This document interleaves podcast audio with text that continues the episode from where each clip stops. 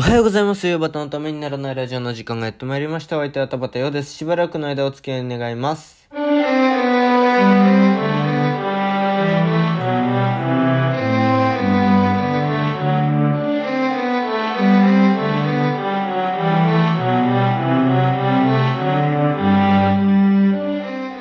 い、改めましておはようございます。田畑ようです。えーと、メッセージが来ております。ラジオネーム、外国の人はすすれないさんです。えーと、メッセージ、質問箱にいただきましたね。はい。ありがとうございます。えー、州信濃の新そばよりも私はあなたのそばがいいと言われて鼻の下を伸ばしているよばたさん。こんにちは。ということで誰に言われてるんだよっていうね。そんな人がいたら会ってみたいっていう感じですけどもね。えー、なんでそんな八つ当たりしてんだかよくわかんないですけども。はい。えー、落語家はそば食べるときにはみんなああいう音で食べるのが、えー、様式美なのでしょうか。個人的にはあんまり綺麗な音ではないなと思ったけど。あとうどんとかパスタとかラーメンでは、えー音は変えるんでしょうか？ということで、えー、ありがとうございます。えー、この間ね、えー、土曜日に、時そばをやったので、まあ、こういうメッセージをいただいたんだと思うんですけれども、うん、まあ、外国人は、まあ、すすれないというか、すすれ、まあ、すするのはそもそも、えー、まあ、すする文化がないからすすれないっていうのもあるんですけれども、まあ、そもそもあの音が、あのー、麺をすする音がいい音だと思ってるっていう人に会ったことはあんまりないですね。いろんなところ行ってきましたけども。で、なので、まあ、すすれなくて当然かなっていうところありますね。それから、えーと、まあ、落語家は蕎麦を食べるときにみんなああいう音で食べるのが様式美なのでしょうかということなんですけれども、あのー、まあ、基本的には日本だとパスタ以外の麺はあれですよね。すすりますよね。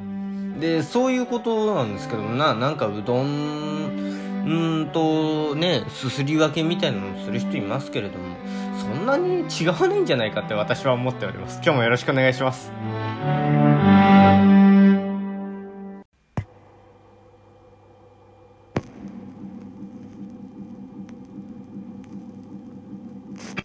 バタプレゼンツためにならないラディオ。はい、ということで、えー、まあなんか今日はいくつかね、えー、トピックスがあるんですけれども、まあとりあえずね、来てるのでメールから行こうということでメール読みましたけれどもね、ちょっとあの補足もうちょっとすると、えー、まあ落語家は蕎麦を食べるときにみんなああいう音で食べるのが様式美なのでしょうかということに対しては、まあだから、あのー、すいません、私が下手くそなんです。だからもうそこに尽きると思いますね。そ、そこがあれなので、ちょっと音がおやおやっていう感じだったと思うんですけれども、おだから YouTube にね、あの、いろんな方のが載ってるので、それ見ていただければと思うんですけど、それ見た上でちょっと、おやおやって思ったのかなっていう。まあ、そこ、普段ね、落語を聞かれる方で、あの音におやおやって思うのでしたら、ああまり綺麗な音ではないなと思ったのならば、うん、まあ、落語家が、まあ、再現を、再現をするときに、まあ、昔からああいう音でやってるよっていうだけだと思いますね。えー、っと、で、あと、うどんとかパスタとかラーメンでは買えるのかなっていうのが聞けますけれども、うどんとラーメンはまあすすりますよね。パスタって私すすったことないし、さすがにパスタをすすってる人を見ると品がないなというか汚いなというふうに思っちゃうので、パスタはすすらないですね。なので、パス、まあ、そもそもあんまパスタが出てくる落語、ラーメンが出てくる落語ってないんですけど、えーと、だから、まあ、ラーメン、まあね、新作落語とかでラーメン屋で、みたいな感じになった時も、でも同じ音でやるんじゃないですか？そんな変わんないですもんね、うどんとラーメンとそばってね。変わります？うーん、変わるよってめちゃくちゃ怒ってる人がいたらすいません。そんなことはないだろうと思いますけれども。うん、で、まあね、演じ分けをやる人っているんですよ、話家でも、落語家でも。でもね、そこって大して重要かなって思うんですよね、私は。そこをね、なんか、うまくやるより、まあ、ある程度ね、再現度は高い方がいいのかもしれないけれども、うどんとラーメンとね、蕎麦、やり分けられても、ねえっていう感じじゃないですか。だって、あの、それを聞いたことない、わけじゃないですか、こっちとしては。あの、聞かされてる方としては、蕎麦のすすり方、うどんのすすり方、ラーメンのすすり方がどれくらい音が違うのかってピンとこないわけじゃないですか。じゃあやっても意味ねえじゃんっていうね。だったらなんか話をもうちょっと面白くする方に、えー、ね、あ比重を置いた方がいいんじゃないかなっていう、どの口が言ってるんだよっていう感じがしますけれども。で、ですからまあそこまであまり音にこだわりはしなかったんですけれども。で、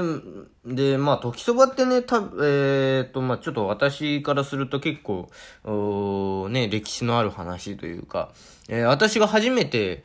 えー、人前でやった落語というか、ちゃんと覚えてやる、やった落語が、えー、時そばなんですよね。えー、中2だか中3の時にやったのが、えー、最初で、で、それから落語をやるようになってっていう感じなんで、えー、で、その時にも時そばやったので、結構思い出の作品で、まあまあ、その時よりは、その時に一度と、あと高校に入ってから学園祭で一度時そばやってっていう感じで、それ以来一度もやってなかったんですけれども、比較、久しぶりにやって、またちょっと、あの、違う演出というかね、えー、変えられたかなっていうふうに、えー、思いましたね。まあ前にやった時よりは面白いんじゃないかな、面白くできたんじゃないかなっていうふうに私は思ってます。そう信じてます。そう信じてないとやっていけないので。まあ、個人的な感想ですね。はい。えー、まあ、ね、つまんなかったぞっていう意見には耳を貸さないとこうかなという、そんなことしちゃダメだろっていうね。えー、まあなんか、でも前よりは面白くなってると思いますよ。今までの中で結構良かった出来の方なんじゃないかなというふうに、私は思ってます。まあこうやっていくら自画自賛を続けていてもしょうがないので、えー、次のトピックに行きたいと思います。えーとね、超、これはね、言っとかないといけないなっていう、もう、他に誰が、まあ、聞きたいのか、その話に、どれくらいの人が飛びついて、どれくらいの人が興味があって、うよばたのためにならないラジオリスナーで、まあそれをめちゃくちゃ気にしてる人ってどこにどのくらいいるんだよって感じなんですけど、まあ私としてはちょっと今日大切な日なんですよ。っていうのも、おー、まあ40年前。1980年の12月8日。まあね、あのー、ニューヨークにて、ジョン・レノンが撃たれるという撃たれて亡くなったのが、えー、まあ、40年前の今日なんですよ。40回忌なんですよ。びっくりですよね。まあ、その時私は生まれてもいないんですけれど、私が生まれたのが、まあ、ジョン・レノンが亡くなってから20年経った時だったので、まあ、それもそ、そんな感じなんですけども、うーん、まあ、結構、ずいぶん時間経ったんだなっていう感じがしますよね。そう考えるとね。えー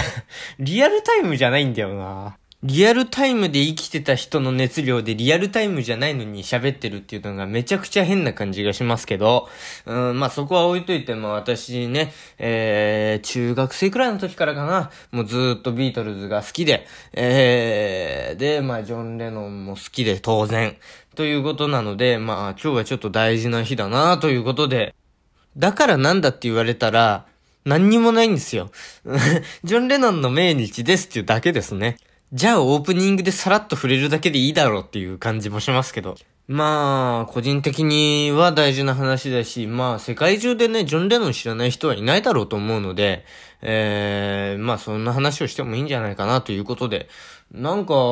皆さんにいろんなジョン・レノンの名曲ありますけれども、知ってる曲ありますかね？えー、イマジンとかは有名かな？あの、ソロの曲だと。あとはビートルズ時代だと Strawberry Fields Forever とか。ベーシストならね、一度はこんなベースラインを考えてみたかったでおなじみ Come Together とかね。えー、ありますけども、あとはレボリューションとかもそうですか。以前ね、私が弾き語りやったもうずいぶん前ですけども、弾き語りやった、ずいぶん前ってほどずいぶん前でもないのかもしれないけれども、毎日これをや、上端のためにならないラジオをやっていると、ずいぶん前な感覚なんですけれども、あの、ノーウェアマンっていう曲をやったと思うんですけれども、あれもジョン・レノンですね。えー、で、まあ、ソロになってからは、まあ、さっきも言った通り、イマジン、まあ、ビートルズを解散してっていう感じですけれども、イマジンとか、ウーマンとか私好きですね。それからまあ、あのー、あとはマインドゲームスとかね。マインドゲームス。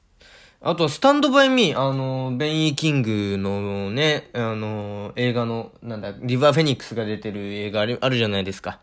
スタンドバイミー。あれの、主題歌のスタンドバイミー、ベン・イ・キングっていう人が書いた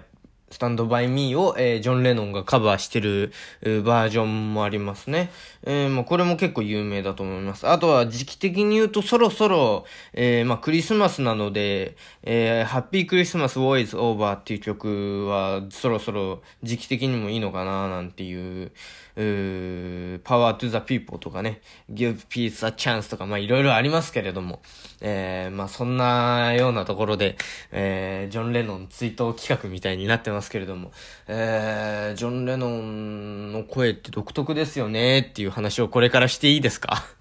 やめときましょうか。さすがにね、そこまで行くと。なんかね、ジョン・レノンはね、まあ、ある種憧れの人ですよね。なんかその若くして売れて、第一線で活躍されて、で、なんかちゃんとね、その、思想というか、自分の生き方を自分で選び取って、で、最終的にはまあ40歳で亡くなるわけですけれども、うん、なんていうかすごい素敵な人生だなっていう、まあなんかいろいろね、あのー、家庭環境とかいろいろありましたけれども、うん、なんかそういうのまあそういうのも足し引きしてもなんか、うん、なんか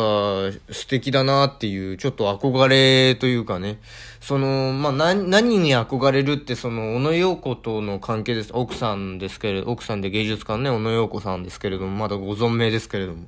との関係はなんかすごい、えー、素敵なものだなというふうに私は思ってて、なんかちゃんとお互いを尊重し合ってというかね、あのー、ね、高校卒業してからイギリスにも旅行に行きました。なんかそのね、あのー、卒業してからの旅の中で、まあイギリスに寄ったんですけれども、そこで、あの、ビートルズ発祥の地のね、リバプールに行ったんですよ。で、そこでね、あのー、まあ、リバプールの博物館、市長みたいなね、市長とは違うのか、まあ、なんかそういうリバプールの歴史を扱った博物館みたいなのがあって、そこで、なんか、やってたんですよ。で、そこ入場無料で普通に入ってったら、なんかあの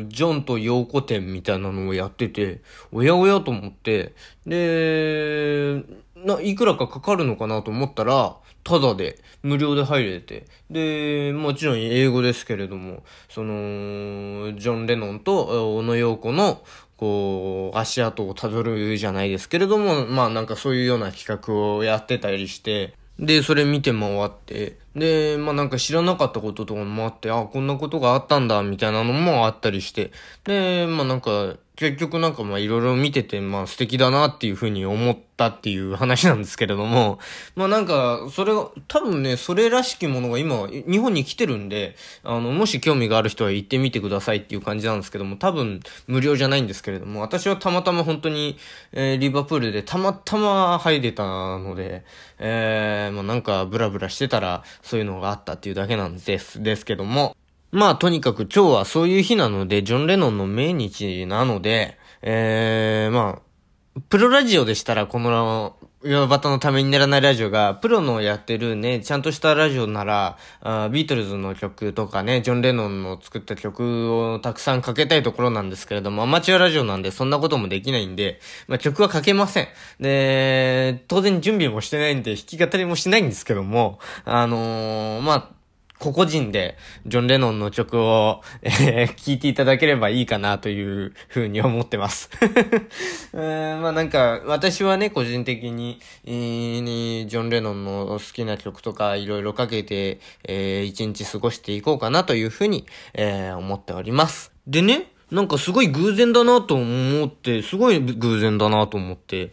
なんかイントネーションを変えただけなんですけど、今。別に大意はなかったんですけど、すごい偶然だなと思ったのが、えー、まあ、ジョン・レノンが生誕80年、没後40年なわけですよ。えー、今年が。で、まあ、それがすごいなって思ったのが、ベートーベンって言うじゃないですか、作曲家の。あの人と生誕250年なんですよね、あの人がね、今ね。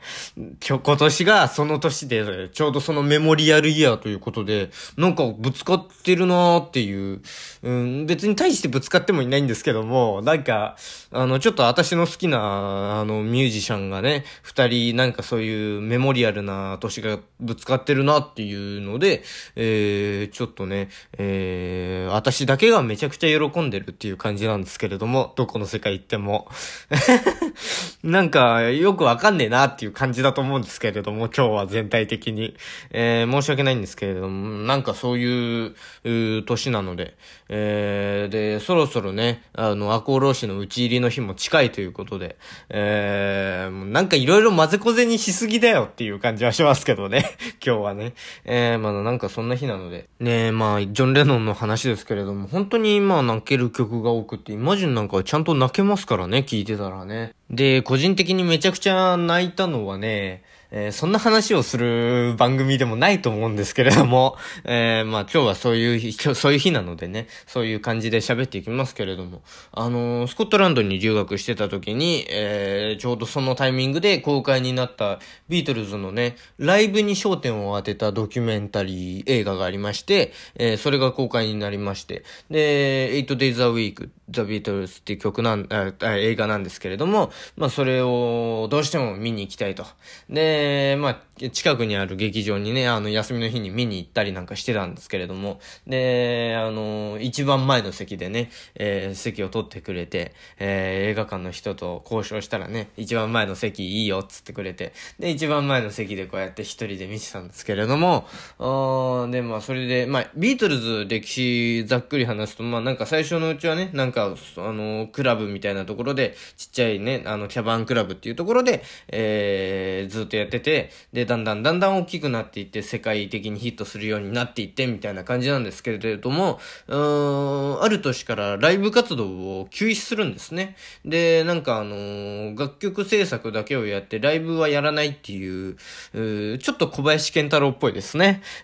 なんか違うような気もしますけれども、うん、なんかそんな感じで、もうなんかたば、たばたワールド全開ですいません、なんか。で、まあなんかあのー、まあそれの後はもうずっとライブをやらなくなっちゃうんですよ。ある年を境に。で、最後の最後にやるある、あの、ライブというか、まあ、正式なライブじゃないんですけれども、その、自分たちが、えー、楽曲制作をしてる、えー、スタジオのね、えー、屋上で、えー、曲を披露するというのが、あの、4人でね、披露するというのがありまして、で、まあそれがね、えー、ルーフトップコンサートって言って伝説になってるんですけれども、その時にやったね、Don't Let Me Down っていう曲がありまして、その曲がね、映画の最後に流れるんですよ。そのコンサート映像とともに、そのコンサートで演奏した音を流すんですよ。あのね、それがね、本当に泣けてね、なんか、そろそろ強制的に終わらせないと、ずっと喋ってそうなので、エンディングいきたいと思います。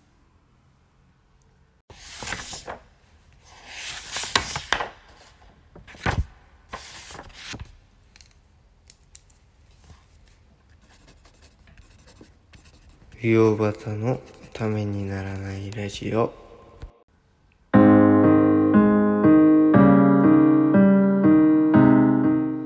えー、ヨバトのためにならないラジオではお聞きのあなたからのメール、質問箱でのメッセージお待ちしております。喋るお題、トークテーマ、質問、相談、ネタメール、このラジオの感想、YouTube だけでやってほしいことなど何でも受けたまっております。また、岩田優吾プレゼンツ、ヨバタの収益でも同じメールアドレスでメールを受けたまっております。メールアドレス、ヨバタ .tnr.gmail.com 全部小文字で、uyobata.tnr.gmail.com です。お間違いのないようにどしどし送ってください。夕方の塩焼き宛てのメッセージには懸命に塩焼きと書いてくださると大変に助かります。YouTube では聞きの方は概要欄にメールアドレス、質問箱のリンクがあるのでそこから送ってください。ということで、いやーね、なんかちょっと今日はそういう日なので、そういう感じで盛り上がっていきたいと思います。盛り上がっていいのかわかんないんですけど、まあ、生誕80年なのでいいかっていう感じです。まあなんかそういう日です、今日は。私にとっては。あとね、ちょっとね、ちょっとした話なんですけど、えーと、まあ昨日、はじ、久しぶりにめちゃくちゃ早く寝まして、早くって言ってもね、21時前には寝落ちるっていうね。まあ早いですよね。で、もって3時とか5時にね、何度か目覚めるんですけどもね、寒くってね、起きられずにね、今朝7時に起床するっていうね、なんとも体のいいせ、体にいい生活を送りました。なん、なんであんなに眠かったんだろうなーって思い返してみても何にも思い出せないっていうね。えー、もう、全く関係ない話をしながら、えー、何のためにもならない話をしながら、お別れという形になってしまって、えー、まあだからね、まあ今日はジョン・レノンの、えー、生誕祭と命日を一緒に、えー、みんなで祝ってください。なんか曲いっぱい聴いてくださいということで、えー、そういう感じで終わりたいと思います。それではまた明日お耳にかかりましょう。お相手は田畑陽でした。ありがとうございました。